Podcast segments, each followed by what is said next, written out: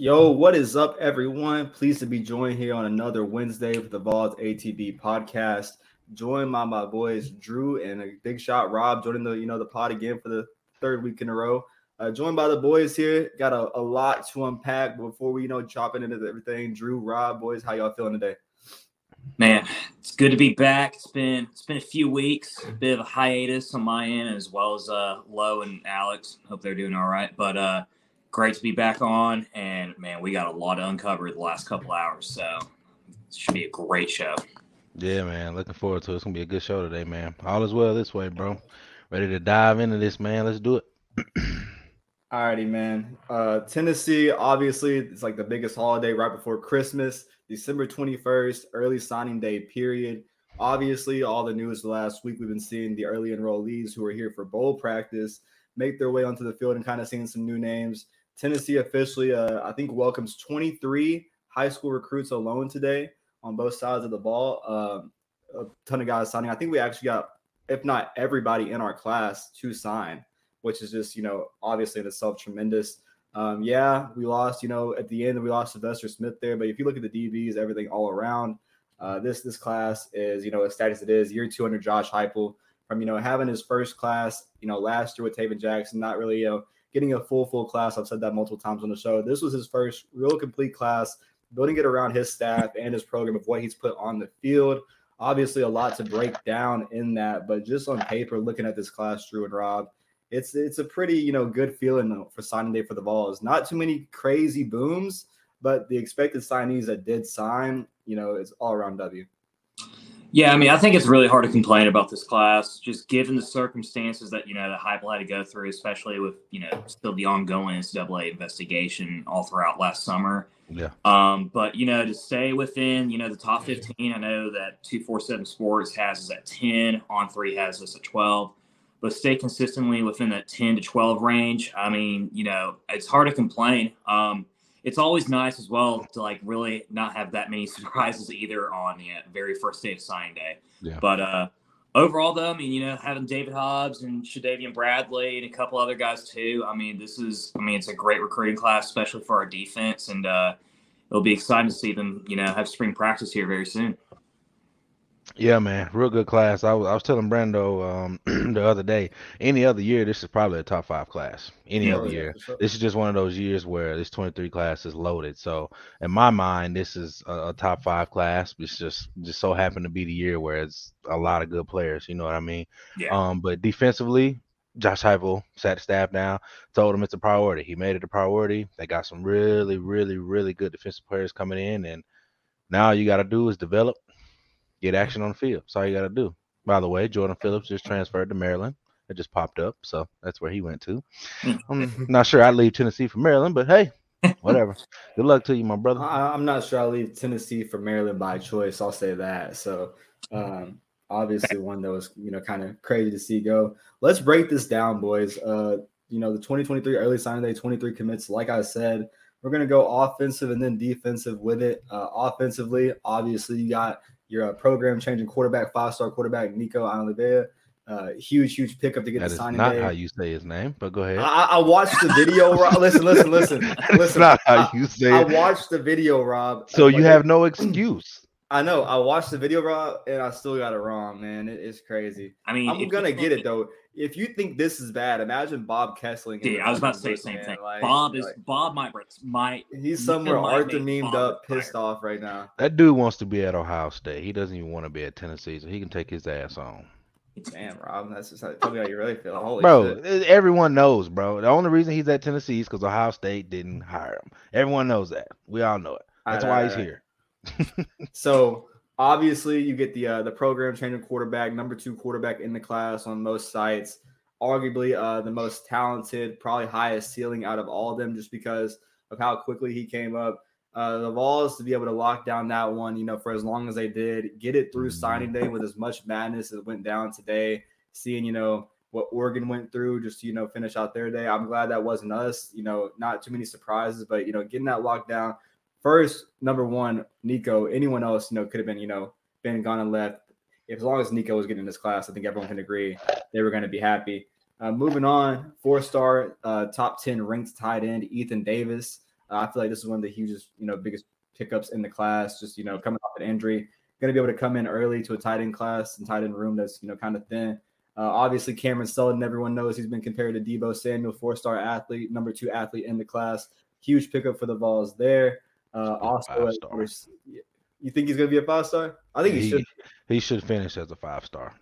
I think the yeah. first was it like I think he's a 34 players of five stars. I think he's like number 35. Like yeah, like he's 30, one he's spot 36, away. Yeah, yeah, one spot away. So yeah.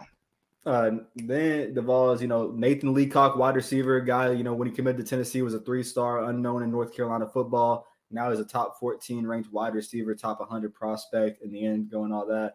Tennessee Great getting the staff. Oh yeah, man. Great Tennessee, uh, Tennessee getting that one done after kind of you know missing out all the Carnell Tate drama, trying to get that top wide receiver. I think Tennessee easily got a wide receiver one in this class just off the film alone. Like this guy was having you know five touchdown, six touchdown games, and it's just crazy half. yeah, a crazy pickup there. Uh, moving on to you know Glen Elarbee's section of the, the offense on the offensive line, four star offensive tackle Sham Umarov from mm-hmm. Alpharetta, Georgia. Huge pickup there, big body, a guy that's you know I feel like he kind of committed early, and like people are going to be able to see this guy in three to four years at the core yeah. of our offensive line. And it's going to be a guy like you look back like that was a huge, huge pickup. Uh, also, you know, from a uh, Pike Road, Alabama, Vysen Lang, another huge pickup that you know came in for the Florida and Bama game, got him to commit early. Uh, huge, huge signing for that. You know, on the offensive line. Yeah, it's not the you know the biggest prospects in the offensive line, but I feel like with Glen Elarbee's evaluations, like Georgia wanted this man bad. He's a well-known offensive line evaluator. This guy is going to get these guys to come in and work. Uh, closing off that offensive line class, he also signed Mount Juliet native, Carrot Vols member uh, Aiden Bussell. So Bussell, huge, huge pickup there. Um, I feel like that guy is one that's underrated just because against Tennessee ball, you're not going to get a highly ranked in Middle Tennessee coming from Mount Juliet, but the size and you know the physicality is all there. Tennessee, another wide receiver they picked up from Lipscomb Academy, Nate Spillman and then uh, running back Khalifa Keith, who we stole from Kentucky later on. I'm looking at these, you know, offensive this offensive class alone. Uh, obviously, the five star your quarterback Nico Cameron Seldon could have been a five star. Ethan Davis, you know, was projected to be a five star Colin so before his uh, shoulder surgery and was going to go off in his senior year. This is, you know, a team that has, you know, five four stars, one five star, and the rest high three stars. I mean, this these guys, all their you look at it, the staff values it, it's production, and these guys look like they can come in and produce. Oh yeah, no, absolutely. Um, I mean, I think everyone's excited about Nika, but honestly, dude, I think the one guy that I'm excited about, I think they can make an impact early is Sham Umarov. I just think there's going to be a lot of opportunities yep. on the offensive line, and you know, we need I we need all the depth that we can have on the offensive line too, especially with you know Darnell Wright and a couple other guys leaving too. So I right. think he has a golden opportunity. Um, you know, it's like I told you the other day, Brando. Though, like the only one like that I'm just still iffy about is still DeSean Bishop. I just don't. I well, I know the kid had over five thousand rushing yards in the last two years, but you know how I feel about Tennessee high school football. So like, it's, it's, not the best, but I understand why they did it. I just I kind of feel like we're giving up a scholarship. I, I I didn't include him on my list just because that very fact has been a back and forth thing with the staff. I think everyone kind of pictured that DeSean Bishop would end up in this 2023 class. But I think going over the last few days, I wouldn't be surprised to see some information come out that there is some kind of NIL involved, preferred walk on kind of gray shirt scholarship. What I was told is that he was not on scholarship. It kind of makes sense since the uh, official account, Tennessee Football and Heupel, didn't put out a tweet or a graphic for him. Mm-hmm. I think mm-hmm. this was a guy that, you know, if he wanted to hop in, he was welcome to. Obviously, it came down with Chadwell leaving at Coastal Carolina, Tennessee, and App State, where you felt comfortable with. Yeah, it was a walk on, but I think the hometown hero thing kind of plays in. Obviously, the production is there, but he got so many carries against little competition. It's going to take him getting into an SEC weight room and being able to get involved in that rotation that is now stacked than ever with, yeah. you know, Jabari, Jalen Wright, and uh, Dylan Sampson. You know, if the Vols hold that running back room through the offseason, there's mm-hmm. just going to be little time, you know. So I think overall, like you already have Khalifa Keith who's going to make his way as a bigger back with you know the loss of Justin Williams Thomas and Len'Neth Whitehead. So I think the path is there for DeSean Bishop. Maybe not year one, maybe not year two, but I think if you you know trust the process, that's a guy that before he leaves Tennessee, he sees some on the field action. He may be earning his scholarship, but I don't think that he was a, a offensive commit scholarship signee officially today. That makes Yeah, sense. he um he he has some some some issues or whatever, you know, that was concerning with the staff. Um I personally think if he puts his head down, he works hard and just dedicates dedicates his mind to it, then I believe that, you know, people might not like this comparison, but from what I see on film, I feel like he reminds me a little bit of Tiyon Evans.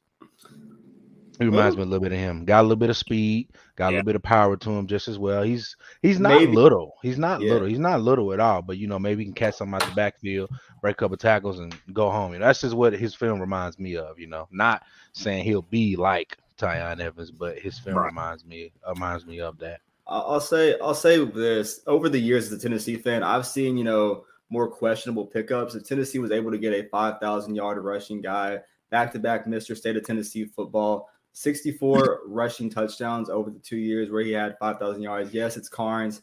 Yes, it was a run heavy offense. But the way that he made people miss, the highlights that he did have, anyone that you talk to from the Knoxville area that stepped on the field with him will tell you that he was the truth and that if he gets behind like the you know the players, it's gonna be you know always there. I definitely agree, man. He might be like a Tiyon Evans kind of thing, like a bowling ball guy that's gonna be able to you know break in. The staff, you know, they love him on both sides of the ball. Believe it or not, you when you think of DeSean Bishop, all you've heard about is his running game, but apparently he's you know even though it's kind of little compared to SEC DB size, he'll go out there and hit you and make a stop. The staff likes him at corner for that uh, physicality reason, just of how fast the defense has to play, uh, being on the field so much. So hey, if he doesn't, you know, find his way, you might see what the staff has done with, you know, recruits like last year, like Cameron Miller, and moving from wide receiver or running back you know, DB corner or safety. Mhm. All in all, man, I don't hate it. If you didn't have to use a scholarship, even if you did, I think either way, I would be fine with it just because of where Tennessee's at. I think they know what they're doing scholarship wise, just because of the ongoing investigation, not knowing what kind of penalty you're going to get hit with. Like they could, to be honest, the NCAA on their way out, they could decide to bend us over one more time after all the success we're having and just you know mess with us. So I think Tennessee, you're seeing it with the three transfers, all offensive transfers, and McCallan Castles, uh, the kicker from uh, Charles Campbell, the kicker from Indiana, Mhm. and uh, Got the linebacker today. yeah, from, no, no. uh, uh, Andres honest. Andrej Karic, man, from uh, Texas, who Yeah. is arguably my favorite pickup of today. Getting him signed the Texas transfer. That guy visited Bama, was going to visit other schools. Uh, it was very quiet with his recruitment. Picks Tennessee. Tennessee gets their number one offensive lineman guy, and then like Rob said, uh, Tennessee hopping on the defensive side too, taking the BYU linebacker uh, Keenan Pili. A huge, huge Samoan pipeline pickup for the Vols. Uh, the Utah defensive staff member that came over through the offseason secured that one up. A huge, huge gift for the Vols defense. Uh, yeah, it was a class of 2016, but he's gotten better every single year. Last year, tore ACL. This year, came back, uh, 60 tackles off that season, and was a defensive leader for BYU. So I definitely think with you know Jeremy Banks and Juwan Mitchell possibly leaving, guaranteed to leave, that leadership and you know uh, experience, that veteran kind of guy is much needed in that locker room for the linebackers.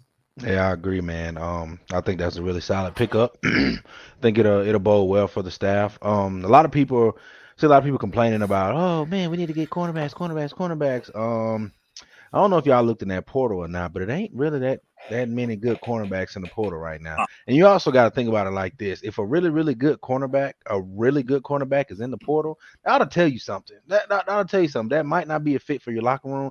It might not be what you want. This is year two and Josh Heupel's program, going into year three. You do not want cancer in the locker room. We've seen what happened a few weeks ago. We're not going to talk about that.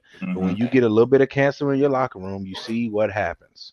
This team literally should be the number four seed in the playoffs right now.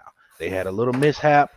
Boom. They got their teeth kicked in by South Carolina, and now you're playing Clemson in the Orange Bowl when you should be in the playoffs. So you got to be careful who you pick and choose. And if I'm Josh Heupel, being completely honest with you, I don't care how good of a player from Texas A&M is. I'm not touching not one Texas A&M player. Oh, yeah. I'm not touching one of them Yeah, because you already I know what they want. They all got a million dollars a piece, whatever they got. You know what I'm saying? Not touching. That's a good point, Rob, because you know I remember last year around this time of the year that we were excited about getting Kamal Hadden, you know, Mhm. came from Auburn. But the thing is, just because you one big time program doesn't mean that necessarily if you go to another that you're success. So, and especially at a position like DB, like if you're not getting any playing time at DB at one of those Power Five schools, there's probably a reason as to why you're not getting it. Especially at Auburn because their secondary is horrible. Yeah, exactly. so he I mean- did, he went there for spring. He was on there for spring, and then he transferred to Tennessee. So that ought to tell you something right Yeah. there.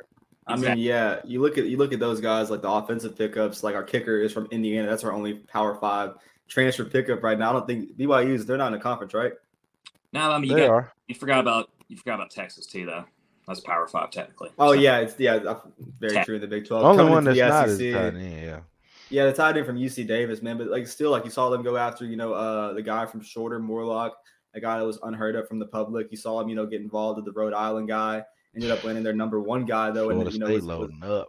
yeah, oh yeah, you know, you got Florida State and loading up. Auburn going crazy. Yeah. So I mean, I look at it though. Obviously, like the, the corner comment you had, man. Like this class is already loaded at DB. You Yeah. got Ricky Gibson and Jordan Yeah. Matthews, who look like Five you know, DBs. Yeah, yeah, and then Jordan Matthews and Ricky Gibson in their own high school career, like they, they didn't allow many completions at all. Like they're projecting to come up, you know, going to get some early playing time. Yeah, you saw the departure of Sylvester Smith, but I think you got to be smart even taking a DB in the class uh, and who you take as a DB Yeah. in the transfer portal. Just because if you do, like you know, the balls being involved with that uh, A and M entry, like you said, NGK, uh, Kilgrove's Graves or Graves Kilgrove over there you know, if you take a four-year guy after you just sign this crazy class and that guy becomes a starter over one of your recruits and has the same amount of years, I think you know it's going to make upset in the recruiting Gone. process. And if Mhm. you go, you're more than likely to take a two to you know one to two year guy, veteran guy that you know has proved to play ball. And if you can go and land a guy like that, which I think Tennessee very much will, they know that Mhm. you know corner, tackle, and wide receiver are their three biggest needs right now. Yeah. And I think you're going to see them uh, kind of execute that in the next week or so. I think Tennessee's getting involved heavy in some cases right now. So. And I think people need to realize as well, though. I mean, like you know, they still have another two and a half months as far as recruiting goes on Oh yeah. an incoming freshman and two. So. Mm-hmm. I mean, you could expect that as well. And honestly, I mean, like like you said, Ricky Gibson, Jordan Matthews, and even Jack Luttrell. As far as our secondary goes, I'm not John Slaughter. Slaughter too. Like, I mean, Slaughter's a dog, bro. too entirely worried about that unit. I think like where we need to focus on more than anything else is offensive line because you just got to have two or three guys in rotation, especially with this type of offense that Yeah. can be consistently play at a high level and defensive line as well. That was our Yeah. killer more than anything else this year is the fact that we had maybe four or five guys that Bingo. could play on the defensive line, and that's it. You know? Exactly. The, the That- defensive side of the ball, man, is just the thing. The staff is being way more precautious on the defensive side of the ball and who they get have to. involved with. And then when You they get involved lately, they've been too late. And guys, you know, like going to other schools like Caleb Banks, who went to Florida, Yeah. and the Arizona guy that went to USC. You just got to be early, man. Like, yeah, they're evaluating them. I, I, I love to see him get involved, but that is a, a huge of need. I'm, you know, fully confident coming off the edge of what we built over the last year. James Pearce, Joshua Jones taking the next steps, and Yeah. Davian and Caleb coming in, Roman Harrison potentially, you know, returning another season. I'm not worried about that, but the interior, I definitely think it needs some work. Just you know, get involved. Um, you know, obviously still got Amari and Dejon Terry there, but the depth piece is, you know, seeing Jordan Phillips leave is just kind of like, eh, like why are guys leaving in an already thin position? But I definitely Well- think it comes down to precaution. Yeah, I think about it, man. Um, if if you're if you're leaving and you play a position where Rodney Garner rotated what twelve guys this year, if you're leaving at a position where Rodney Garner is rotating twelve guys and you're not playing, chances are you're probably the problem for one. All right, for two, okay, when you don't have pass rushers that can get to the quarterback, your secondary becomes very vulnerable. Our secondary, don't get me wrong, it's not it's not the greatest. It's it's pretty doggone bad. But I tell you what. I'll tell you what, there are some days where the defensive line showed up and they got home and the Mm. secondary was able to hold their own. You can only cover for so long. Think about it. Here's here's a perfect I'll give you a perfect example. Hendon Hooker scorched Alabama secondary. Why? They could not get to Hendon Hooker. They couldn't get to him. Yeah. And vice versa. What did Bryce Young do? Bryce Young, they couldn't tackle him. And he just picked the secondary apart. If you don't have a defensive line getting to the quarterback, your secondary is going to look horrible. Alabama got five stars everywhere, all over that defense, and they couldn't touch Hendon Hooker, and they got scorched. That's what happens. I think that's a great point, Rob, too, because like if you also remember last year with like you know a couple of guys like Matthew Butler and a couple others as well, like our defensive line was much better than it was this year in terms of I think they averaged I think I, I said fifth or sixth in the nation in 2021 with tackles for loss. You know, On- It was up there, yeah. so that like covered up a lot of the faults that the secondary had, and like don't get me wrong, uh, and it was Rob- still bad. I'll, I'll be areas they're trash. I mean, they're just. Yeah. I mean, they are. Yeah. But like, if you have a if you have a defensive line that can be able to get to the quarterback, as Rob perfectly said, it covers up a lot of things. And I think that is why you saw Heupel and Garner emphasize on getting guys like David Hobbs, Davian Bradley, you know, uh, Caleb Herring as well. I mean, and stack up on that side of the ball because mm-hmm. it, it killed us this year. I mean, that it potentially cost us a college football playoff spot. No, yeah, man. I, I think I, I 100% agree. The defense, you know, obviously it has to be like, you know, match that offensive play. I know they play a lot on the field, but they can make plays. You know, the defense isn't built to be a lockdown, you know, whatever. But if you can come out, you know, catch a ball at first, you know, hop in front of a ball, you know, pick the ball, create turnovers off the edge.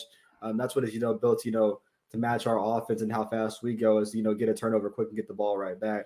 I definitely think this class, like you said, and leading in, we you know covering the defensive part of this you know class, you definitely see that off the edge and the DBs. Obviously, uh, four star uh, corner Jordan Matthews from Baton Rouge, Louisiana, big win over LSU. Who looks the part as a true freshman? Oh yeah, man! Like the kid's already the perfect he looks the man. part. Yeah, his film is just incredible. I think he was yeah. in a huge All Star game. That guy was a guy that LSU wanted bad late you know, wanted to have his own path and go to Tennessee uh, after his father went to LSU. So huge pickup there. Obviously, on the other side of him, Ricky Gibson, four star, uh, was ranked the number 32 corner in the 2023 class from mm-hmm. Alabama football. Arguably the best corner in Bama, in my opinion. I know there are a lot of stacked corners in the 2023 class, including Tony Mitchell and some others, but I definitely look at Ricky Gibson, a guy that, you know, didn't allow a completion almost all year long. All year long. That, that's pretty insane, man. You finally saw him get up there late. That was a late recruiting win over Georgia. You look at the line, like you said, the five star from uh, Concord, North Carolina, Daevin Hobbs, making it official, coming to Tennessee, a guy that wants to work and be in Rodney Garner's system, and a guy that you know has the potential and has already been projected as a first round pick on many boards and evaluators. If that guy, you know, hops into the Rodney Garner system, we can be sure that that guy is probably going to end up a first round pick if the development's there. Uh, you know, joining him, uh, Caleb Herring, like you said, and Davian Bradley on the edge. You had some interior guys, in-state guys, Nathan Robinson from Greenbrier, Tennessee, uh, Trevor Duncan from Knoxville, Tennessee, guys that you know are going to start off on the defensive side first. Trevor Duncan could be a guy that might make his way over to the offensive side and the offensive line, but you know his defensive side impression made Ronnie Garner. He was the guy that recruited him most, so a huge pickup for the defense there. Uh, at the safeties, like I said, Jack Luttrell and my dog John Slaughter. I feel like those are two guys that on special teams in their film, like they they shined out. Jack might come here and be like punt returner one by his sophomore year. Just in my opinion, it might take him some while, you know, get to the SEC defense. But I definitely yeah, think underrated. I definitely think Jack is way underrated, and a lot of people kind of you know dismissed him just because his energy and his confidence. Good. But man, like on the field, man, like he's gonna come off a break, off the ball, off the line of scrimmage, and hit you, man. He's one exactly. of those physical corners and you don't really see that man. So they don't call him white lighted for no reason. That guy is going to be a, a, huge part of the defense. And then my dog Slaughter, man, was really really happy to see him uh, hop in. Arion Carter, can't forget that one. Huge uh, re- recruiting win over Alabama late in the process. Nick Saban and man. Bama stood up at that man. Me and Rob talked about this last week, Drew. They showed up at this man's high school at Smyrna, Tennessee. I don't know if you looked on Google Maps the route back to uh, Tuscaloosa, but it's nothing. And I just know that Pete Golding, his whole way back, man, there was nothing to do but just be in pain, man. So that was a, a huge, huge pickup in my opinion. Um, the biggest one, maybe one of the most slept on, Rob, Tyree Weathersby for Rodney Garner. That he guy slept on by me. I'm telling you man, right now. I think played, he has the potential to be the best in his class on the Oh D-line. man, I, I, I, truly do, and I think I really you know do. him him finally getting that that four star rating was a must, just because yeah, this absolutely. guy this guy is a dog. He played in the lower part of Georgia high school football, got buried in all that talent down there. But with Tennessee evaluated him, they took him off the rip. Uh, a lot of SEC schools involved there, and that was that was a huge, huge, huge win. And then I look at the linebackers, man. Jalen Smith led Grayson High School in tackles, six A, you know, defensive player of the year. Huge pickup there at linebacker, a top twenty ranked at linebacker there. And then going into Georgia, also for the third time, getting Jeremiah Telander, man, is severely underrated, maybe the most underrated in this class. Who also looks the part as a true freshman. Oh man, he recently played in the uh the Georgia All Star game, and that or no, it's the state championship. Gainesville made it to the Embarrassed the Georgia offensive line. Yeah, and uh, Bo Bo Hughley, the Georgia, you know, signee and now commit signee or commit now signee, got absolutely torched by Telander off the edge and just the pressure. So I think this class. Um, like we always said, when they get that class, you definitely saw it this one, the blueprint off the edge and that DB Mhm. getting those guys to come in and make plays, man. And then you know locking down two top twenty ranked linebackers, man. When you just lost potentially two, we don't know if Juwan Mitchell's coming back. This defensive side of the ball, you know, we complained about defense all year long, and like the help is on the way. Like Cam Newton said, the help is on the way. So The question is though, the question is, you know, Ryan and Garland, if you can play, you can play. The problem I have with Willie Martinez is he does not like playing young people. He doesn't like it. that is very If- true. So you just you just got more athletic, you just got faster, you just got better today. You got a lot better in three phases of the game where you needed to get better. Athletically wise, you know what I mean, being faster. Will he play them? That's the question. He doesn't like playing young guys. He has to Well, take some growing pains and play these guys, in my opinion, if they deserve to be on the field. I will I will say this. If I if you know when we play Virginia next year in you know Nissan Stadium and I see fucking Kamal Hadden go out there that first game, my must you know what's happening, bro. forward Will Willie Martinez back at the stand, So Oh, I'll, I'll man. say stand on the field. I'll, say with that, man, like this year, I think we complained like whenever it got bad after South Carolina, like it took an embarrassing loss like that for us to finally like, you know, rip the band-aid off of that statement because we were winning games, man. Obviously getting wins, you know, losing to Georgia was one thing. The DBs, man, in that game was just atrocious. You know, I would have rather had, you know, uh, what's his name, Williams, whatever out there, like the walk on a Williams Wright, like William Wright. He was, you know, a guy that got started. So Drew, I agree with you, man. Nashville come Nashville next year, man. I, I want to see you know a rotation. I want to see veteran guys involved, but I also want to be able to see like more rotations and all. And I don't want them to wait too long, even if we have success in games with our offense. You know, we're winning games. If there's problems on the field, if there's you know mismatch where we're getting beat and you know going in back and forth shootout games, make a change before it's too late. Because this class, man, this day and age, you see guys hop in and hop out all the time in the portal. Yeah. And if you don't make Right. one guy happy, man, you got to give this guy a shot, man. They didn't go into this class and invest everything they did in the future of NIL Yeah. and you know recruiting. You know, there's so many different fundamentals to college football recruiting now, and Right. a lot of it's going to go into it, man. I definitely think the talent is 100% there. Hmm. No, I mean I agree completely. But like you know, luckily with this high flying offense and just being able to score on every single drive, you can afford to have like you know, well like learning pains, you know, and learning curves along the way with these defensive backs. And mm-hmm. like Mar- Willie Martinez needs to realize this isn't you know Butch Jones running the show anymore. Like you know, like we actually have some competence for one, and like you need to allow to have those guys to be able to make those mistakes because how do you expect them to ha- grow any confidence as a player on the field if they're not going to get a shot at all? Especially if they know one mistake they make is done for. And I mean, guys, like it can't get any worse than what we saw this year with Kamal Hadden, Christian Charles, and I It mean, can't get worse. It It literally, it's impossible to get worse. it's impossible, man. Yeah. 10 years ago. I mean, like it's just it can't get any worse. And like I think he needs to realize he needs to give these kids a shot. And I hope he will, but uh I mean, we'll They see. ain't gonna have a choice, man. Because at the end of the day, I'm gonna tell you right now, I think hype understands. I truly believe he understands that. I'm not gonna say he effed up, but he effed up. Mhm. You won 10 games in year two, still with a semi-depleted roster. You won 10 games. If that defense is still a problem next year, you got the same guys out there. Hype is gonna have to go to Martinez and be like, "Hey, f this." Put them out there, take them off the field. It's not working. It can't get no worse. He's gonna have to. Hype's gonna have to do that. If he does not do that, you already know Knox, the city of Knoxville is going to run him out of Knoxville. Oh yeah.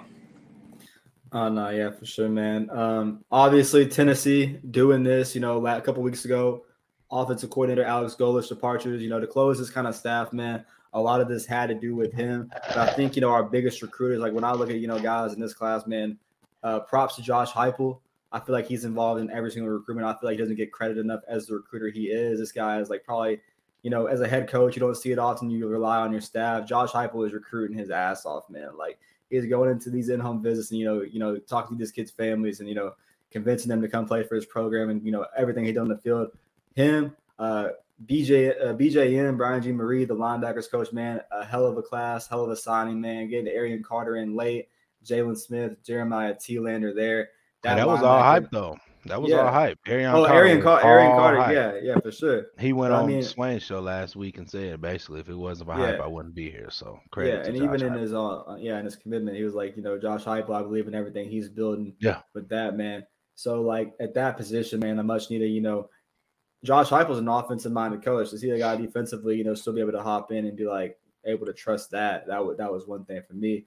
The in-state talent, man, locking down to say like we didn't, you know there was a lot of mock drafts leading up to the year, but the in-state talent that we did go in there and snag, man, I feel like it's probably one of our better in-state classes.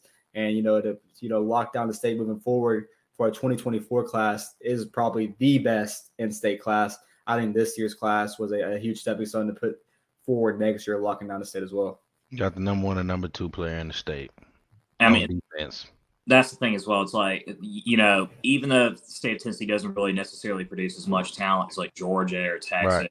Florida, you got to lock down your top three guys. I mean, yep. it, it, it's one thing if you don't get the number one guy every single year, but if you don't get any of those top three or even top five, and like, and that's what we saw under the last couple of regimes, you know, over the program. Like, you got to lock down your own state. I mean, and I think you know he's been able to do that, and you're seeing now. I mean, like it it feels a little bit like you know the former days in the sense of like getting some of those guys from Georgia as well. So, yeah, I mean, it's it's exciting times. Uh, I mean, I think in 2024, I think it's not unrealistic to you know ask for potentially a top five recruiting class too.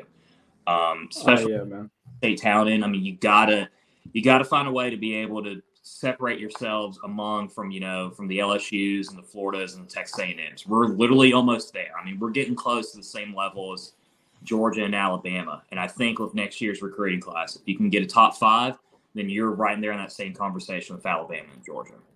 Uh, I definitely see that. You know, being in in the realm, I think it's probably a, most likely going to happen. I think obviously you already got Caleb Beasley and Jonathan Eccles locked in there. You got another in-state defensive lineman, Carson Gentle, locked in there like you said, man, this though I I give it to this class. It's gonna you know be able to build off and go into this class because you know all the talent and early you know production time there is possible with this class.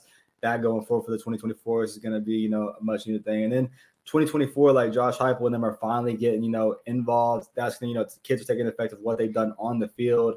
Uh, NIL wise, this is going to be I think an explosive thing. But this class right here, man, I think it's going down in the books. It's probably one of the best since you know Butch's class in 2015 or 16. Yeah, it's been a while, man. When you can when you can go into recruiting battles and beat out teams like Alabama and, and Georgia, Ohio State, Michigan, when you can when you can beat those teams out for the players that you want, you're you're, you're heading in the right direction. Like for a while, no one saw Daevin Hobbs coming here for a while, no one in their right mind thought Nico would actually come here because Alabama and Georgia start pushing hard, then Oregon start pushing hard. You see what Oregon did today. Oregon closed very strong. I think they're like oh, top five now. Crazy. They, they closed strong. You they know, so they even had a couple flips. That's the crazy part. They had a couple flips and still got into the top five, man. So when, when you're beating teams out for schools like that, you're headed in the right direction, man. You, you're really doing something good. And me personally, I – my favorite player of this class, so I want to see really, really do well. Oh, I was about to ask is is Jalen, man, Jalen Smith. I, yeah. I I really think he is probably, in my opinion, one of the most underrated linebackers in the entire 23 class, like in the country. Because yeah, I think about like this. I was listening to um AP on a podcast a while ago, and he said any other year besides this year, he's a take at Georgia. Any other year, he's a take. If Georgia oh, would take him any other year, I would take him any other year as well. You know what I'm saying? The guy, the kid had better stats than Owen Pappoe. Owen Pappoe was a five star. I think he was like number, top five linebacker in the country. And Jalen Smith shattered all of his records. All of his records. Yeah. Yeah. So, he had. Uh, I, am high on Jalen Smith. Very high. Jalen Smith Jalen Smith had 154 tackles, 17 for loss, 12 quarterback hurries, 7.5 sacks, two forced fumbles, in the toughest division and an interception, in the United States of America, in him high winning 2022 football. Regional Defensive Player of the exactly. Year. There is not a tougher high school football division in the United States than where he plays. Justice says hi, Rob. What's up, Jagger? How you doing, my brother? Thanks for hey, watching, man. man. Now, I mean, hey. But dude, I I frequently someone that grew up area, you know, going to Mill Creek. So we played schools like Grayson and Norcross and North Gwinnett every single season and knowing that type of level of like high school football over there. The fact that this kid was able to get 54 tackles, like in that, like in that level is unbelievable. Exactly. Exactly. And I think he's, I mean, I agree with Rob. He's easily for me, you know, obviously being from Gwinnett County, my favorite signee, of course, but I think he's the type of guy that could literally start game one. Absolutely. Absolutely. With Banks and obviously Juwan Mitchell, you know, more or less is gone after the season. I mean, he has a golden opportunity that those guys last year, the last couple years haven't had, and he's got the talent and the tools to be able. Absolutely. I think Yeah. It's the kind of problem you want to have. I think one of those linebacker spots, man, is going to uh, Keenan Pili, who we picked up today, man. I think coming off the injury, uh, was a defensive leader considered for BYU, the second leading tackler for the team this year. Man, like in his time at BYU, like his overall stats were insane. I know he's like a 2016, you know, guy. Kind of weird for that guy to be, you know, in college football still. We've seen it though on the offensive side. Man, Morgan got so- somebody that's been playing like exactly, exactly. So coming coming to experience, man, coming off an injury, proving that you know he's healthy, good to go. Uh, obviously, you know, came for a better playing time. Tennessee was really impressed. Was supposed to take a visit to Alabama. Alabama was involved silent heavy there. Tennessee getting the signing done today quietly. I think that's a huge win. I think he's definitely a guy that's going to be like penciled in. In the worst case scenario, he's still in the rotation as like a Solon Page veteran kind of guy. But I think overall, like I think this guy is going to be bigger than people expect. Um, in his time at you know BYU, 190 tackles, 11 for loss, three sacks in four seasons. You know, 60 coming off an injury. Definitely expect that one to be in there. Uh, I guess I'll give my you know top player in the uh, 2023 class, and then I'll let Drew. I think mine, obviously, fan wise, is going to be John Slaughter just because he got that dog in him. But offensively, and I think my guy is going to be on the offensive side, it's going to be uh, Nathan Leacock, man. I think that guy is going to be a freak. I think he's going to be the next first round pick if we don't, you know, have got one in Bru McCoy or, you know, Squirrel White before that. He's built like Bru and he's faster. Yes, man, and he's he's the physicality. I feel like this great. is a guy that is going to have that, you know, Cedric Tillman mentality, but also be able to take it to the next level with his speed and feet and Yeah. breaking free. And I think that's a, a perfect replacement when you're losing a big guy like Seti on the outside as Mhm. well. So my guy is Nathan Leacock, man. I think that's a perfect evaluation by the staff, like you said.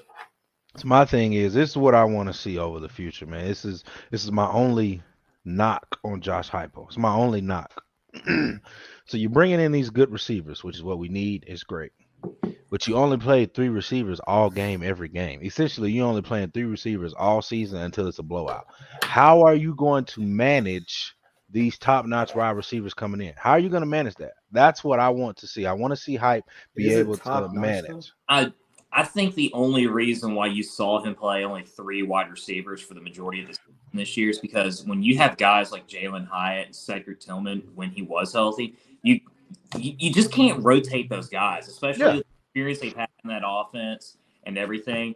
Um, I think you'll see next year just because of the amount of talent that we have with Bru McCoy, Ramel Keyton, Squirrel White, Nathan Leacock, as you mentioned too. I mean, we got five, six, seven, almost eight guys that we will be able, I think, to consistently rotate. Um, and I think he's going to get opportunities next season for those guys to be able to solidify their roles as opposed to this year, just because, I mean, well, he had arguably the best three duo wide receiver in America. So, Yeah. I was I was told uh, coming out of a couple of bowl practices that you know uh, Caleb Webb and Chas Nimrod, the wide receivers from the 2022 class, are guys that are going to be heavily relied on in the Orange Bowl and kind of going forward. Also Walker Merrill in that kind of mix. So you know those guys, you know, kind of breaking free. I think they're going to be let loose. You're going to see you know more open up. Obviously, you lost Jimmy Calloway and Jimmy Holiday, so. You know, I think what was it? Calloway signed with Louisville today. A nice, nice Yeah, little uh, hometown for him. So Mhm. so a nice little, you know, home for him. Uh, overall, though, the Vols wide receiver room, yeah, you got Leacock, you got Spillman in there, but overall, man, I think that you're going to have to see more of that rotation. You're going to have those 2022 guys get involved. I definitely think you need to go attack that big body wide receiver, 6'4", 220 kind of guy that has that breakaway talent in the in the portal and get a big body receiver to replace a guy like Cedric Tillman. I Yeah. think Bruin Ramel Keyton is great. I think they're uh, both, you know, capable of being SEC starters. I think Ramel Keyton could easily step up. We saw him do it all year long, but I definitely think that that extra body is needed. And if you go out there and you get a guy like Dante Thornton or a next level guy that's, you know, interested in coming and visiting Tennessee, that would be a, a huge, huge pickup for the Vols. I gotta see it. I gotta see it. Like I hear it, but I gotta see it. No, I'm talking about the rotation of the wide receivers, man. If you're running a, a offense at warp speed this fast, when are you gonna sub? Because you know damn well That's the, the point, second though. Tennessee subs, they're gonna be like, "Oh my god, yes, I can finally sub," and they're gonna sub. I mean, you know what I'm saying? That's the point, though. But that's the thing, though. It's like you'll be able to have those opportunities when you do have obviously incompletes on first and second down to be able to rotate some guys out uh, for different teams and different plays. So I think that's when you're going to see it. But man, I mean, like, but the thing is about this offense, dude. It's like if you got three guys there that are going to be able to catch the ball 95% yeah. of the time, why, you know, even as talented as some of those other guys may be on the bench, why would you rotate those guys? You know, hear me out. Completely. Hear me out.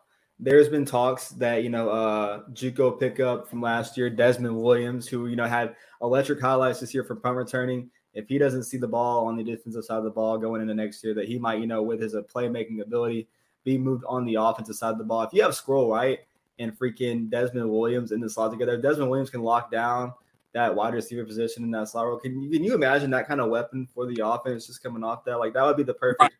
I agree, but um, like I'm sorry, but how in the hell is he not getting on the field at the secondary? I mean, like, I mean, seriously, like, someone explain that to me. Like, he can't. You cannot tell me uh, that Kamal Hadden and Christian Charles are better than him. You did. did you I mean, when he went in. Did, did you see when he went in? Yeah, it was that. Uh, but then when he went in, it was just as bad. I'd, I'd much rather agree with y'all. Bad. Who you gonna play in the bowl game, man? There's, there's they're saying that you know Jordan Thomas and you know uh, Christian Harrison are gonna get involved there, man. Absolutely, they Absolutely. should, man. And I think they should have sooner, man. I think Jordan Thomas is a dog at the safety. I think that's definitely a guy that's you know gonna be able to you know make some things happen next year. I don't know about starting, but he's going to be in the Jaylen McCollough keep taking these stupid ass angles, he's going to get replaced. I can tell you that right now. I'm, he's always had problems with hitting things, man. I don't. He just takes bad angles, bro. Like his, his, the angles he takes are just god awful. It's like, dude, like. I, I, first of all, Brandon's comment was very inappropriate, and second of all, well, I mean, I, I'd love to hear y'all's thoughts on this. I, I it's all that uh, he's coming back for another year. Why? Who? Who? Jay McCollough. He announced he's coming back. Oh yeah, that is true. But but why? Like, I, did like, you not read his paragraph, man? He had a, he gave a whole message about why he came back. Did you nah, not read his statement? I'll be honest with you, I did not. What did he say, Brando? Enlighten us. Tell us yeah. what he said. Tell he basically he said. said, in quote, that I have championships to win that I haven't won yet. Hmm. Okay. Okay. I like actually, actually, you know what? In the day and age of this media, you deserve a direct quote. Do you want a direct quote, Rob? No. No. no. I don't really care that much. And, and if, if the last sentence says I will take better years. angles, then I'll listen to it. But thank God I'm not the same person I was four years ago or four months ago. Thank God. But he uh, literally is. For amazing. But he's still he was still he's still taking the bad angles. He's the same person. With, with that being said, it's still one more degree and two championships that I set out to achieve before I when I came here. Let's go get them. He wants championships and his degree, Rob. What is wrong with that, man? Hey, I, I respect it, but you got to take better angles if you want to get both. He will get that right in the bench. I mean, I love I love the optimism from him, but like what Rob says, if he if I see one more bad angle of him playing position, just put Jack Luttrell. I mean, like honestly, we got nothing to lose at this point in that position. So Mm-mm. I would put Slaughter in if uh, I put. I'm about to say I'm I'm putting I'm putting Slaughter or, or or or Thomas there first because I'm gonna tell you right now, ain't nobody playing yeah. over Wesley Walker. Wesley yeah. Walker should have been Wesley Walker should have been playing all year, one, all year over Trevon and that man or Jaylen McCollough. He should have been playing all year. They and they better be lucky he didn't he didn't leave. He better be lucky because they treated him. Yeah, he was gonna leave. They treated him wrong, man. He should have been playing all year long. He's about to get up out of there, man. He was, and I don't blame him, bro. You brought this man in, him telling him he was gonna play, and he's a veteran he's a veteran, which is what you like to play, and then you keep them two in. Like, and I don't even want to bad talk Flowers or McCollough. I really don't. But when you've been playing college football for four to five years and you're still taking bad angles and you're still getting hurdled on live television by a tight end and Purdue missing tackles, like bro, you just bro, you, give it up. I thought our season was up. over when he got ran down there in the pit game. Remember when that guy mowed him down? Mm-hmm. I thought it was over right then and there. I was like, man that was like what 17 0 when he scored. Yeah, 17, I was like, bro, what is it? And then he comes back and get an interception. I'm like, I don't care. You're not redeeming yourself. You're still on ESPN top one, not for a good reason. Mm-hmm. I think, I think all in all, man, football. Yeah, we, you know, a couple. What, what's today's date? The 21st. we I got seven days until I fly out, or not even seven, six days and a half. until I'm flying out to Miami with the boy Alex, you know, kicking it in South Beach for, you know, four or five days, enjoying the Orange Bowl. I think that's, you know, obviously the most thing we're looking forward to. Obviously, today's uh, days like today, very good right. for the program and the future of Tennessee. 23 enrollees, not counting, you know, the transfers, all the transfers signed. And then you know, obviously the big ones, you know, the tight end, you know, has been on multiple NFL draft boards. Uh, the uh, offensive lineman from Texas who started all 12 games, but just wanted to be the guy, a guy that, you know, in his article, all he talks about was, you know, the love and physicality for the game and going and hitting people. That got me fired up and signed up 100% behind him. And then, you know, obviously um, the linebacker today from BYU, I think that's a definitely a plug and play guy. You're going to see them be more involved in, you know, the portal, I think, here coming soon on both sides of the ball.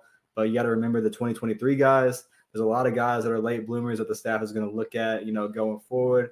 There was a Washington decommit on the defensive line side that you know the staff is heavily involved with over there. I'm sure they'll you know want to get another one or two defensive lineman guys, maybe get another safety after they missed on Tyler Scott after you know Sylvester Smith left. So you know it's not over, but you know all in all to get all 23 guys signed, no one you know making any you know second thoughts or second changes. Everyone's locked in. This class, you know, in three to four years, we're gonna be like this is you know the class that you know Josh Heupel took it For to the sure. next level. Yeah, I, I, I hope I hope that Josh Heupel and, and company, I hope they learn from this mistake that they made today or this recruiting cycle because Sylvester Smith is a really, really good player. A he was really, a dog, man. I'm so sad. Really solid player. He, that was a day one. Not, but the thing is, bro. it's not it's not much of a difference between him and Tyler Scott. And what you did was you got the commitment from Sylvester Smith and you and didn't keep Tyler him, Scott warm. You didn't keep him warm, and then Sylvester flipped on you last second. You so, have to, you have to had known that Bryan Harsin was gonna get fired at the end of this so year. You have to have known that his dad played at Auburn. You have to have known that he was never fully locked in with Tennessee. You Rob, have to know that. Rob, how many times in the group chat on uh, Instagram did me and you sitting back and forth like, "Oh man, Sylvester done deleted everything off his page again. He done tell you, quiet. man. I, I, knew he was and, leaving, bro. And you know, after the Bama, game, I think honestly, you know, I'm not in hindsight, just being negative all and trying to you know make myself feel better. I think Tyler Scott was a better all around safety, but Sylvester was a more generational talent. I think Tyler Scott was a guy that you know he came here for Alabama game, watched that uh, was completely blown away, wanted to be, you know, locked in. Even was so blown away, he got a crystal ball to Tennessee the same night that we beat mm-hmm. Bama. I remember walking, mm-hmm. you know, back to the car, you know, with the boys, and that was the first thing I saw that we got a crystal ball for Tyler Scott, a guy that I had no idea who he was, but man, I kind of wish that he, you know, was, you know, a late addition in this class. And you took the gamble, you know, you lost out on a, you know, a huge, you know, four star safety in Sylvester who just you know, took a random visit and boom, he was gone. But man, seeing what today, what Auburn did, man, they're all in on NIL and behind Freeze. It doesn't matter, you know, his past, you know, being whatever kind of allegations and you Don't know nobody care about that, bro. They just trying to make hookers, man. Mm-hmm. No one cares about that. But if you, if you, uh, a lot, a lot of people are dumb, but a lot of people ain't stupid they and dumb flipped, at the same time. They, I mean, yeah, this all, goes all on in college football, man all the people they flipped, man, was in-state talent, but it was talent that you know was like not going to come there because of Harsin and talent that was you know supposed to be Auburn legacy. So for him to get in there and kind of save that in his first class on like four weeks of the job, that was kind of crazy to see. It doesn't help us because arguably this is like the biggest class where I've seen Tennessee go into the state of Alabama and kind of rate it for talent. You know, with Ricky Gibson and then having Sylvester and everyone else there. Uh, I think they're kind of going involved and get, they were able to go down there and you know get involved with top talent and guys that you know were maybe the next guy on Alabama's list, but you know still great players. Tyler Scott, man, I think he did sign with Auburn today, so Tennessee will look forward more. But I definitely think that the uh, the gamble, man, it was it was crazy. You just got to kind of read it, man. It's a new day and age, like we said, and kids will change up, man. You saw it all day today. You know, Nova Sad to Oregon, Dante Moore going to UCLA. Guy, like man, like we mentioned, you can you know have a crazy thing happen and then still have a tremendous class, like we saw with Oregon and us today. Yeah. Yeah, I mean, but it's just how it is, dude. I mean, you shouldn't really be too surprised about Hugh Hugh Freeze's turnaround, you know, at Auburn for the last year.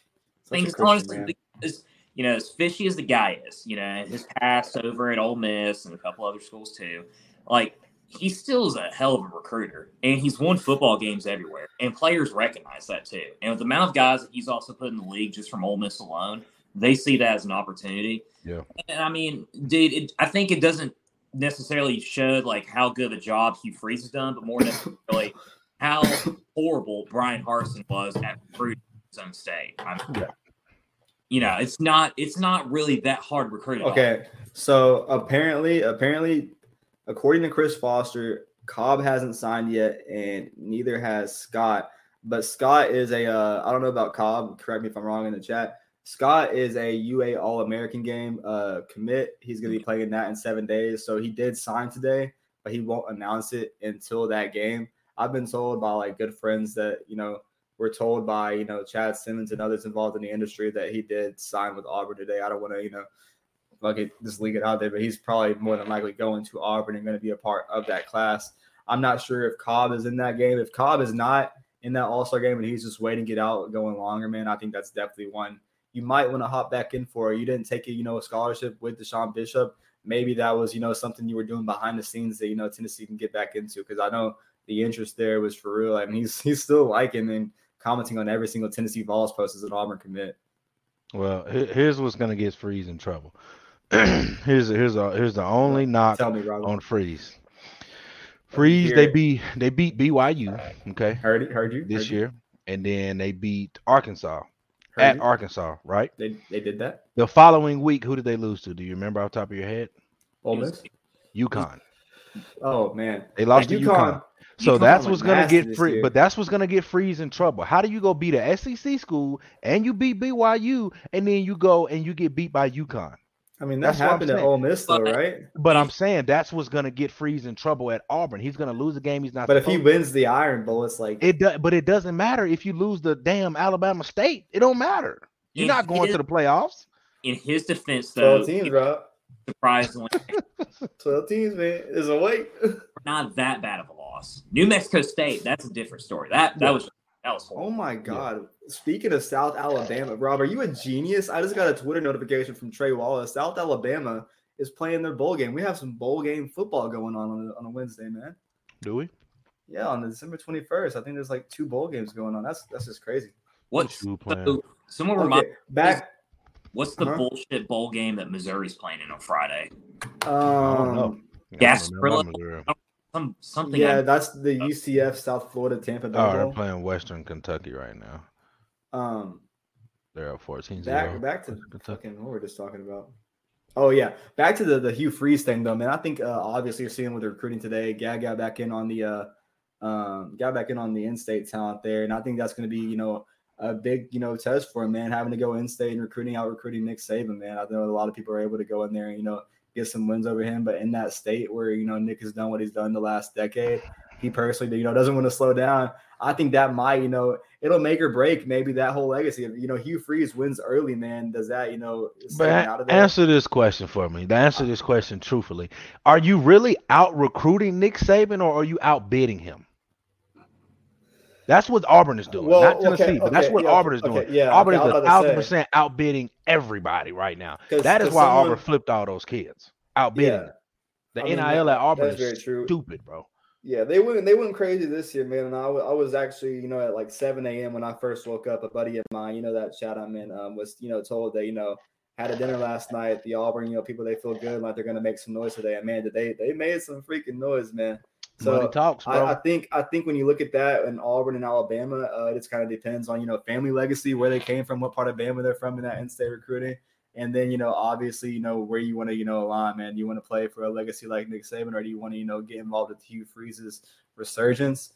Um, you know Tennessee, you know they just you know were able to you know land their top in-state talent in the state of Tennessee. I think that's what played most in Arion Carter because I don't think the Vols offered more money than Bama. I think Bama was on their hands and knees in Smyrna High School begging for Arion with you know every last dollar they had left to fill out in that class. And you made it, you know, a great point, man. Going forward in this day and age of recruiting, they're going to catch up and you know keep doing what they've been doing for decades, and that's being able to you know get top talent, you know, to just sign for whatever. That Mercedes Benz, you know, automobile, it's, it's not slowing down, man. Hey man, you go to Alabama parking lot right now, you're gonna see number Mercedes and Chargers everywhere. I tell you what though, hey, you know they did they did they discontinuing them charges, man. So I don't know what the Alabama players gonna get now. Maybe they just all gonna get Mercedes from this point on. Chris, Chris uh, said in the chat that Hugh Freeze will be fired by 2026. Ah, Damn. Hey, you know, but I, you know what?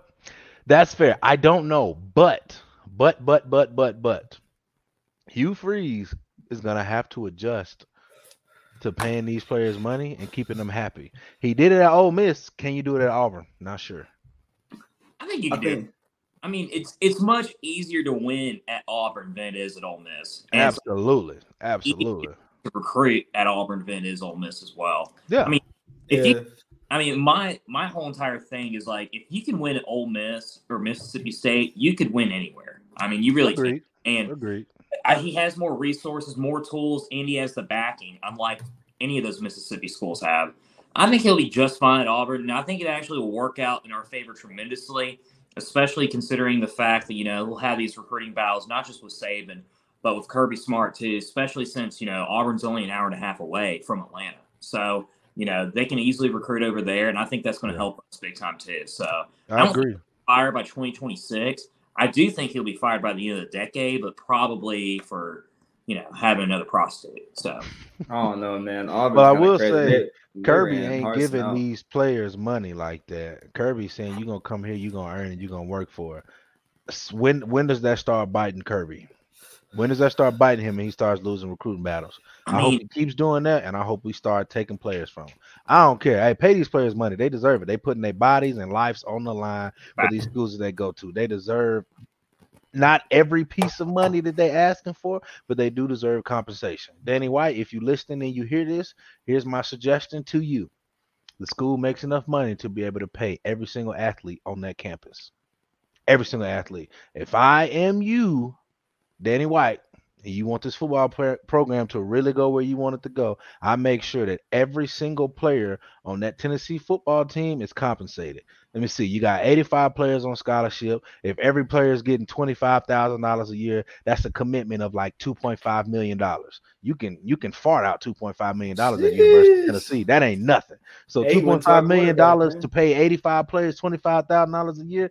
I'm with it. Danny, if you hear this, take my idea. I'm telling you, it'll Hey work. man, eight, eight, eight of that went to our QB today. So I mean, that's, we that's- don't lose to South Carolina if that boy was getting paid. Oops, sorry.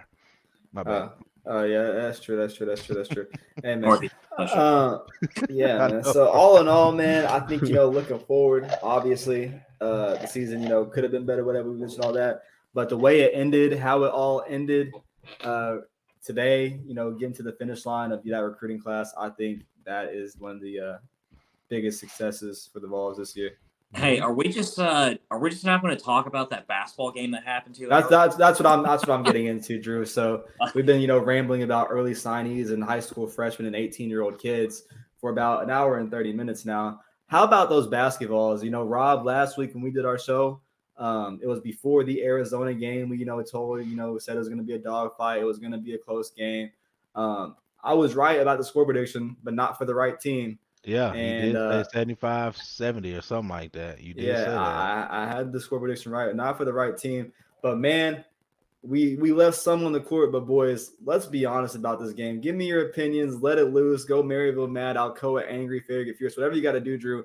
What was your takeaway from that Arizona game, man? In Tucson, that was just Oh yeah, no, I mean, don't get me wrong, bizarro. um, I'm still pal pissed off about it for sure. But um, I mean, the, the big thing for me, like, is you know, it, it's easy to blame the refs on this, especially considering Arizona had 17 more free throws than you know the Tennessee did, and there was a lot of very questionable calls, especially those last couple minutes.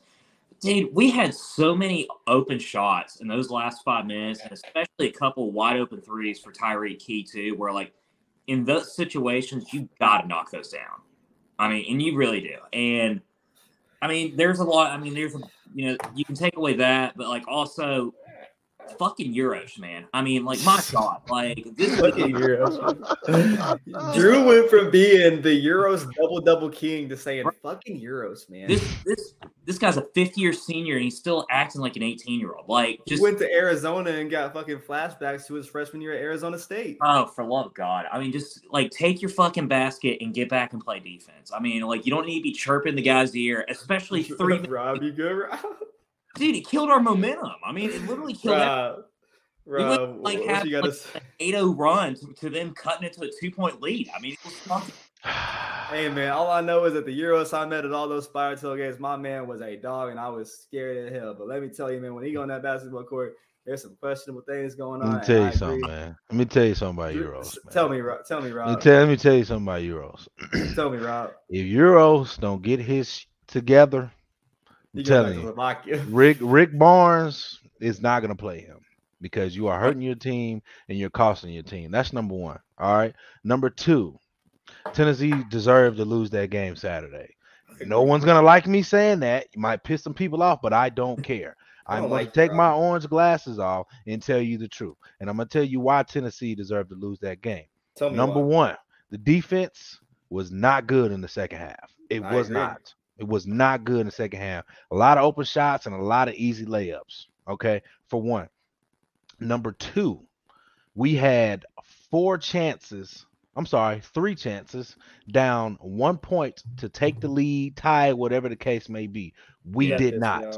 Number three, you can blame referees for games all you want to, but as you know this, Brando, I played collegiate basketball. I played you at a very high level. you never already told me that. Shut up. oh wait. Shut up. But I played collegiate basketball, so I'm saying this, like I said, without my orange glasses on. You can blame the refs all you want to, but anytime you put the game in the refs' hands, you are going to lose 10 times out of 10. Mhm. Tennessee put the game in the refs' hands and they lost the game and they deserve to lose it. It's simple as that. Zakai Zeigler had 21 points man, and we lost. Santi, man. Olivier Nkamhoua had like what 18 points and we lost. Santiago Vescovi shot one for 49. bro. You're not gonna win basketball games like that. You're gonna you're gonna come off of a down screen. You're gonna come off of a down screen and shoot a fadeaway three air ball. I understand you got the green light, but that should have been a yellow light. Caution, my brother. Don't shoot that bullshit. I Don't mean- shoot that. Man, like okay, the last two games from Maryland and Arizona, man, like let's just be honest. I know he had a hot start today, going four four at one point, but Santiago, Yeah, against man, Knoxville Catholic. Whoop de doo. yeah, don't mean that's shit. very true. Uh, from the mid-state, Austin, Peay, put some respect on Clarksville, Tennessee. Um, man, like the the Maryland Arizona game, man, like his shoulders just wasn't hundred percent. And you know, props to Sandy for playing. You know, some guys, you know, on this, you know, roster have some lingering injuries and not, you know, want to step on the court. But you know, props to Sandy for going out there and being that extra guy on the court because you know Zakai couldn't do it all by himself. But Zakai, man, you know, having that extra body does give him the chance of what we saw, you know, to drop 21 and this will not be enough. I think it's crazy, you know, coincidental when you look at the uh, the Arizona game in Knoxville versus the one in Tucson, Yeah. how like exactly it is flip flops. It's just you know crazy to me. Uh, I know obviously like Drew and you know kind of had that doubt earlier. I saw on the Twitter we had that little interaction where he was like tapping out, and then that technical foul happened, right? And we're like everyone was like, oh shit, like we got some hope. You know, Tennessee came back and got that three. They they I agree with Rob and Drew. Like we had that chance to go out there and win. You know, yeah, we can blame the refs like we want, but you know when you leave that on the court like you did and the shooting that you did, man, the offense just wasn't there. And to have the lead that you did at one point, man, it was it was just I mean, it's got to be something that has to be fixed, man. I've been saying all year on the show in basketball, like we got to match the defense with the offense. And I know the defense wasn't its best, but I feel like it was good enough. I'm gonna tell you the problem, bro. I'm gonna tell you the big problem right here. Here, I love Rick Barnes. I love him to death. I never, I won't down talk Rick Barnes. I, I, I won't say anything about him Cap. bad, but I do not agree with him. Why would you bring in a top-notch shooter, one of the best shooters in the country, and you got him playing point guard? I don't understand it. Tyreke Well, Key is not a point guard. He is a bona fide scorer. So we need a bona fide scorer to go get a bucket, and we don't have one because the one that we do have plays point guard. That man don't Well, want to play on top point of guard, that, bro. I agree with I agree with you say of the top notch shooter. We brought in a top notch shooter. We brought one in in our recruiting class too from Knoxville, Tennessee. His name is BJ Edwards, who's never you know seen the court for Tennessee, and But- a lot of people are wondering kind of why. well, Defense. That's did you did you see the end of the game tonight? Defense. No the- offense to him. literally the reason why we haven't seen him play at all is because he is a liability on defense. I mean, Exactly. he's been all year. I mean, he has the potential to be a starter. You know, a yeah. starter He's next got to grow up, man. He's not ready yet. Like, See. Rick, Rick Barnes emphasizes on defense. I mean, that's why we have one of the best defenses in the country. And if you're Number a, one, to be exact. not gonna, he's not going to play you. I mean, like yeah. But they need to figure out that point guard rotation, especially. There was at one point that fucking Mashack was like was dribbling down the court, like you know, Yeah, it turned the ball over. like what is going on over there? I mean, like there, there, there's just some things that you just need to get that sorted out. And Grant, I know it's still December. There's still plenty of basketball. You know, we got conference play next week. But when you still, you know, almost into the new year, you do not have a solidified, you know, point guard in your starting five rotation, that's a little concerning.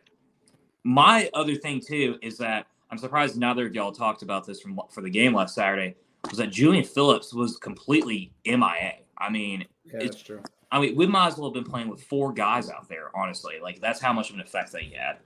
But um, I mean, you got it. You got it. I mean, it's a big opportunity for you, not just you know, just to get the win, but like even solidify your first round draft pick status and things like that. He's got to mm-hmm. show up in some of these games, and I don't know what the deal is with Triple J too, but we got. I mean, they they got to figure something bro, out. Like apparently, it's like it's not even like yeah, it's like a lingering issue, but like something like bro, like if, if he has that extra year, man. At this point, like if you're like these games where we needed him in Maryland and Arizona, he wasn't able to go, man. Coming in the SEC play, if he can't go halfway the season, I think you just call it quit and bring him back next year, man. I know he's been here for you know so long, and you don't want to do that and have another like kind of John Fulkerson story, but I think that's the best for Triple J yeah, I mean, yeah, but like you obviously want those guys like Triple J who came in as a five star. Like you wanted him to kind of probably have a better ending than that. But he was a tad bit overrated. He was. I mean, no offense to him.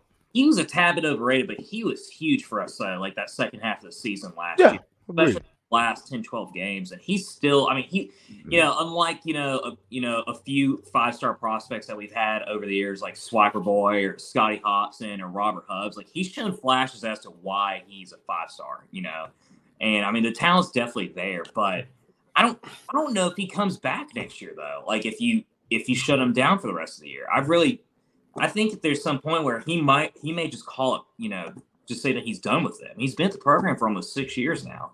You know? Yeah, you never know. You honestly never know. I would love to see him come back though. He's a he's a real good player. You know, so they you know initially coming out of high school, they thought he was NBA ready. Yeah, they thought he was, but you know he needed a couple years to adjust. You know, and now he's one of our better defensive players, one of our better offensive players. But you know, he has that lingering knee issue. I will say this about the ball handling issues. I won't say no names, but I will say this: Yuri Collins should be at Tennessee, and you who messed it up, I can't stand you. And that's all I'm gonna say. Yuri Collins should be here. Yeah, I'm gonna leave it wait, at wait that. what's your name? Big Shot Rob. I mean, oh wait, um, Rob. Rob. I mean, oh, um. So yeah, guys, I, I totally agree, man. Obviously, uh, tonight played Austin Peay, Um, very much improved. Olivier leading the team in 21 points, man. Like that guy has, you know, definitely been stepping up. He has some questionable like sequences on the in the in the games, but like all in all, like he's been everything we need down low. And I definitely think, you know, with Uros kind of not giving us anything, him and Jonas Aidoo and the, the mix of Mashack being able to have his presence wherever, that's kind of helped us out. Uh, props to the defense getting back on track, not allowing over 50 points. I know it was Austin Peay, like he said, Knoxville Catholic West or whatever, but still, still a still an impressive game. Tennessee shooting, you know, 56 from the 56% from the field, 44.4% from three. You had uh, Santiago obviously knocking them down early, Tyreke Key and Zakai got them a few. Definitely a much needed game. You know, about to finally hop into SEC play here already.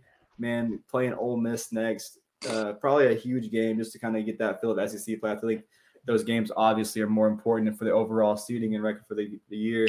Drew, yeah. Ole Miss coming up on the schedule, man. What do you kind of look I think to? it's a really good, favorable matchup for us, especially starting off conference play. Because uh, I mean, you know, going on the road any you know, against any team in the SEC is always tough. But Ole Miss is, I mean, let's just be real. They're not very good. They lost to Wofford yesterday. So they're not, you know, they're they're mediocre. They're probably very, you know, below. I mean, I'd say they're probably, you know, bottom five, bottom six teams as far as the conference goes. But uh, I mean, you know, it'd still be good to start off one and up. But uh, I'm really excited uh, to start off the new year playing uh, Mississippi State at home. I think that's yeah, they're undefeated too. Oh yeah, I think that is going to be a fantastic game to watch. I think it's I think it's going to be a blowout. You think it'll be a blowout? I do. Look at Mississippi State. No, no, I'm li- listen, listen, listen to me, listen to me, bro. Listen to me. I am not knocking Mississippi State at all. I am not trying to downplay them. None of that. Look at their schedule and look at our schedule, and then you look how the game should unfold. That's that. that's what I'm gonna say. I agree with that. I would, you know, I would say that we should be at least a six to seven point favorite, and we should win relatively easily. But I mean, they're still a top 15 team. They're still, you know, a pretty decent basketball team that will probably wind up making the tournament this year. And it'll look good on a resume as well. Um, but, you know, you start off with Ole Miss, Mississippi State, and South Carolina. All three of those games should be very winnable. And then after that, you know, we play Kentucky at home. Yeah. Uh, Chris Lofton retiring as number five. Um, so, I mean, you know, good way to start off 3 0 and potentially you're looking at a top 10 you know matchup with kentucky you know a couple weeks from now so it should be Oh no, yeah, man. I definitely, you know, got that one scheduled on my calendar. But like you said, man, that Mississippi State game, looking, you know, mighty scrumptious, and then you know this Ole Miss game definitely should be uh, an easy first win in conference. I definitely think a lot of things got to get cleaned up, but we will probably see that going into play. Uh, if we are without Triple J going into conference play, and you know that does happen, or whatever does happen in that situation, if he's not able to come back and contribute some, and I still kind of do feel confident just because of what Tennessee's been able to kind of do without him. They've been involved in games and they've kind of beat themselves in their two losses.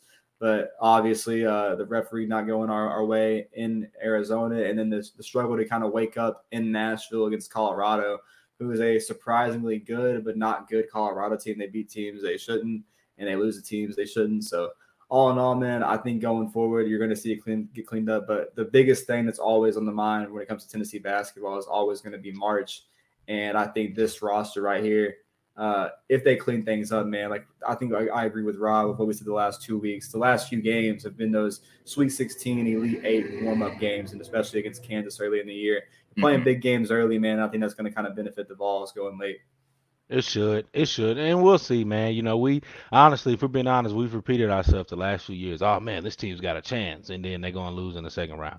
You know what I mean? So we'll see, man. It's just you just got to be ready to play at the right time. And I'll, I'll, I'll end on this. I'm going to read you the first 11, 12 games that Mississippi State has played. I'm going to leave it at this: Texas A&M, Corpus Christi, garbage. Akron, garbage. Arkansas Pine Bluff, garbage. South Dakota, garbage. Marquette, hmm, decent. Utah, garbage. Omaha, garbage. Mississippi Valley State, garbage. Minnesota, garbage. JSU, struggle win, garbage. Nicholls State struggle win, garbage, and lost tonight to Drake, 52 to 58. So, like I said, Tennessee gonna whoop that ass when they come to Knoxville. I'm telling they you, they ain't played nobody. They lost to Drake, Drake? bro. Drake, and they beat Nicholls by like two points at home. I'm from, telling you, when they come to Knoxville, they getting their ass whooped. I'm telling you, right? The guy now. from Grassy bro. That's kind of crazy. God damn it, Brando. I'm just telling you, bro. Hey, I mean, nobody. we should we should win that game by double digits, but exactly, it will still look good on a resume that we have top top yeah. 25. I'm all about sure. Okay, man. Sure. Listen, listen. Today is what I keep looking at the same day, like I haven't seen it twice now. Twenty first, man. Yeah, so six days from now, all I know is at you know 5 a.m. sharp Central Time. I'm hopping on that plane, heading to South Beach, going to Miami for a. Uh, even though the opt outs have kind of been, you know, a downer for the balls. I'm going in there expecting a Not win, man. Me. I'm going in there expecting a win. Oh. And uh, yeah, two opt outs. Nope. Yeah, we my, my boy Darnell could have been a lot man. worse. Let's go, Darnell bro. is playing. All right, so think about this. I'm not I'm not comparing the players, but I am because bro, their, when, opt outs are. But listen, when Squirrel White comes in, it's essentially the same thing. You're throwing a deep ball to the fastest man in the doggone stadium. All right. Number one. Number two, Cedric Tillman barely played all season long, and Tennessee went 10 and 2. It's not a big deal. It's not. I, I agree with Rob on this one. I will say this the importance Wait, I having, agree with y'all. Having Darnell Wright being way bigger of a deal than losing High or Tillman. Exactly. Way so Anybody's going to be good in this offense. No disrespect to any player, but in this offense, Josh Heupel's scheme agreeing, will be good man. enough to get you decent stats. Jalin Hyatt just said, I'm going for it this year. You know what I'm saying? But anybody that's obviously can get good stats. If you're a decent player and a competent player, you know how to run a route or go routes, shit, you good. I'm gonna continue to uh, state my take that this offense is like a chessboard. Josh Heupel is the player, and the, his players are his, you know, his pieces, man. You've seen this guy, you know, whatever he agrees with the man. I think, you know, Joe can fix, you know, his issues that you're gonna see him kind of take this offense maybe even to a next level, just being honest with you. I think the receivers are there. I think Squirrel White replicates Jalin Hyatt uh, pretty well, if not even better, you know, with his, you know, uh, progression early on in his career. Ramel Keyton, we saw his, you know, breakaway, you know, games. He's going to be a huge contributor. And then, you know, Bru McCoy playing in that game, also coming back next year. I think the success is going to be there. Uh, all the pieces are there, man. And if Tennessee can get it figured out, get Joe Milton locked in, I think that's everyone's biggest question on offense. And I think even Joe knows that because the quote that came out today, you know, having all the Orange Bowl practices, obviously you've seen him, you know, mentoring Nico and everything. But I think he understands himself what he has to work on himself, kind of saying that, you know, this is my team now. I see myself as the starting quarterback at the Tennessee Volunteers, and I got to go out there and, you know, uh, you know, work for it. And I think going to the Orange Bowl, I've mentioned it multiple times, is going to be personal, kind of going home game for him against the SEC or an ACC team like Clemson, man. Overall, a lot of you know families going to be involved, and I think Joe has something else to prove to him going into next year, and you know his story going forward. So that would be a uh, one I definitely think is the biggest question mark for everybody in the Orange Bowl. I think we are you know confident that Squirrel White and Ramel Keyton can produce, but you know is you know Joe Milton going to be able to figure out, you know, the Vanderbilt issues because Vanderbilt's defense was asked, they weren't there. But if, you know, other teams can make plays and create turnovers, I think, you know, that's just going to be something that might stop the offense. Yeah. I mean, how, how do you underthrow and overthrow Jalin Hyatt? That's true. you know what I'm saying? Like he underthrew him on that first fair, pass man. a little bit. Jalin shouldn't have failed. He should have scored, but it was a little bit of an underthrow. And then he threw that mug 10 yards out the end zone and Hyatt couldn't even get to it. It's like, bro. I watched the game back for Vanderbilt and like being there, man. Like that, that game was a lot more muggy than it was on TV. Like it was coming down. Okay, well, so, I'll chalk it up today. I'll take your word for yeah, it. Yeah. So like after like that first possession where he connects in that deep ball, like beautiful, everyone was like, oh my god, holy shit. After that, man, like it did start coming down, mm-hmm. but you know it was kind of minimized by Tennessee. You know their running game was just yeah, the run game was crazy, insane, man. Like it's just you know crazy looking at that and going forward next year. I think that's going to help Joe a lot. His read option ability is he going to be more physical on that end, and if he can connect on those mid, you know, those mid balls or those deep balls, man, I think it's just all the success for Tennessee to kind of repeat what we did this year on offense is there. I think he has the perfect opportunity to solidify his status as the starter for next year if he has a good performance next Friday. If he's able to get a performance where he has, you know, 250, 300 yards of you know, passing and a couple touchdowns and a win, I think he's a guaranteed starter next year. I really do. Um, but man, if we struggle and he kind of looks like shit and he's overthrown guys 15, 20, 25 yards down the field, I think it's a wide open door come March and April uh, during spring practice on who's going to be uh, our game one starter against Virginia. But I'm honest. telling you right now, man, man I'm telling you right now, it's, it. yeah, it's going to be. It's, it's gonna be Nico. That that quarterback room. And I know I know Look, it's a, the topic for another show. I'm, I'm gonna say what folk don't want to hear. Yeah, I'll say this and I end at this. Yeah. Nico is coming. You don't sign a five star player and pay him eight million to sit him down on the bench. True. If you watch him on tape, you can see there's not really a difference outside of weight between Nico and Joe. Nico has a I mean, bro, very strong the, arm, the... pops out his hand quick. If Joe, I if wanted... Joe's screwing up game one, game two, here comes okay. Nico. I wanted, you know, to get through, you know, this week and next week's show to kind of avoid that topic going into next season. But man, that's definitely on top of everyone's minds, man. You've seen the, you know, the two minutes of clips that we saw from the practices of Nico, you know, having those drills and like the learning of how he's already learning it early and getting those 15 bowl practices under his belt. And then he's going to go into a, a whole, you know, spring season and, you know, fall camp under Heupel and kind of be ready year one. I, I know everyone's going to be like, oh my God, you're forgetting Tayven Jackson, you're forgetting Tayven Jackson, man.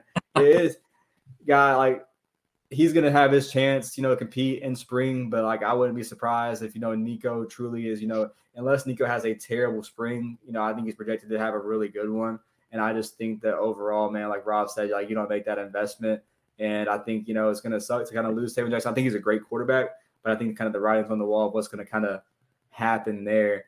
But, but man, I think you know going forward, like the question has to be this team obviously, like you said, Drew, it's going to come off of what he does in Miami. Does Joe Milton, which Joe Milton shows up. And if you know Heupel can trust, you know, look in the mirror and say that like that's my quarterback.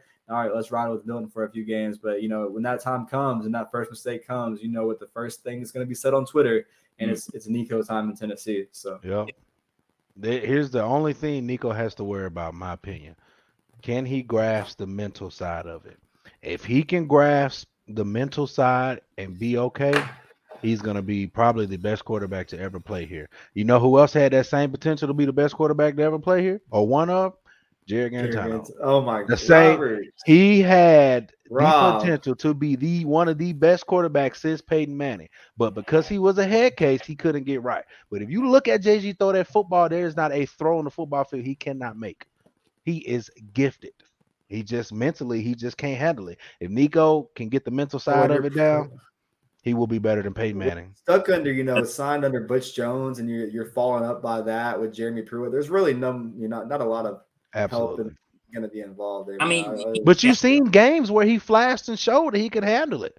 I mean, Three This is the 100 yard of an receivers at Missouri. show We're Right. mentioning Jarrett Guarantano. I will. I will at least. Guys, we just signed Nico, He, he whatever did his name is, He did. pajamas.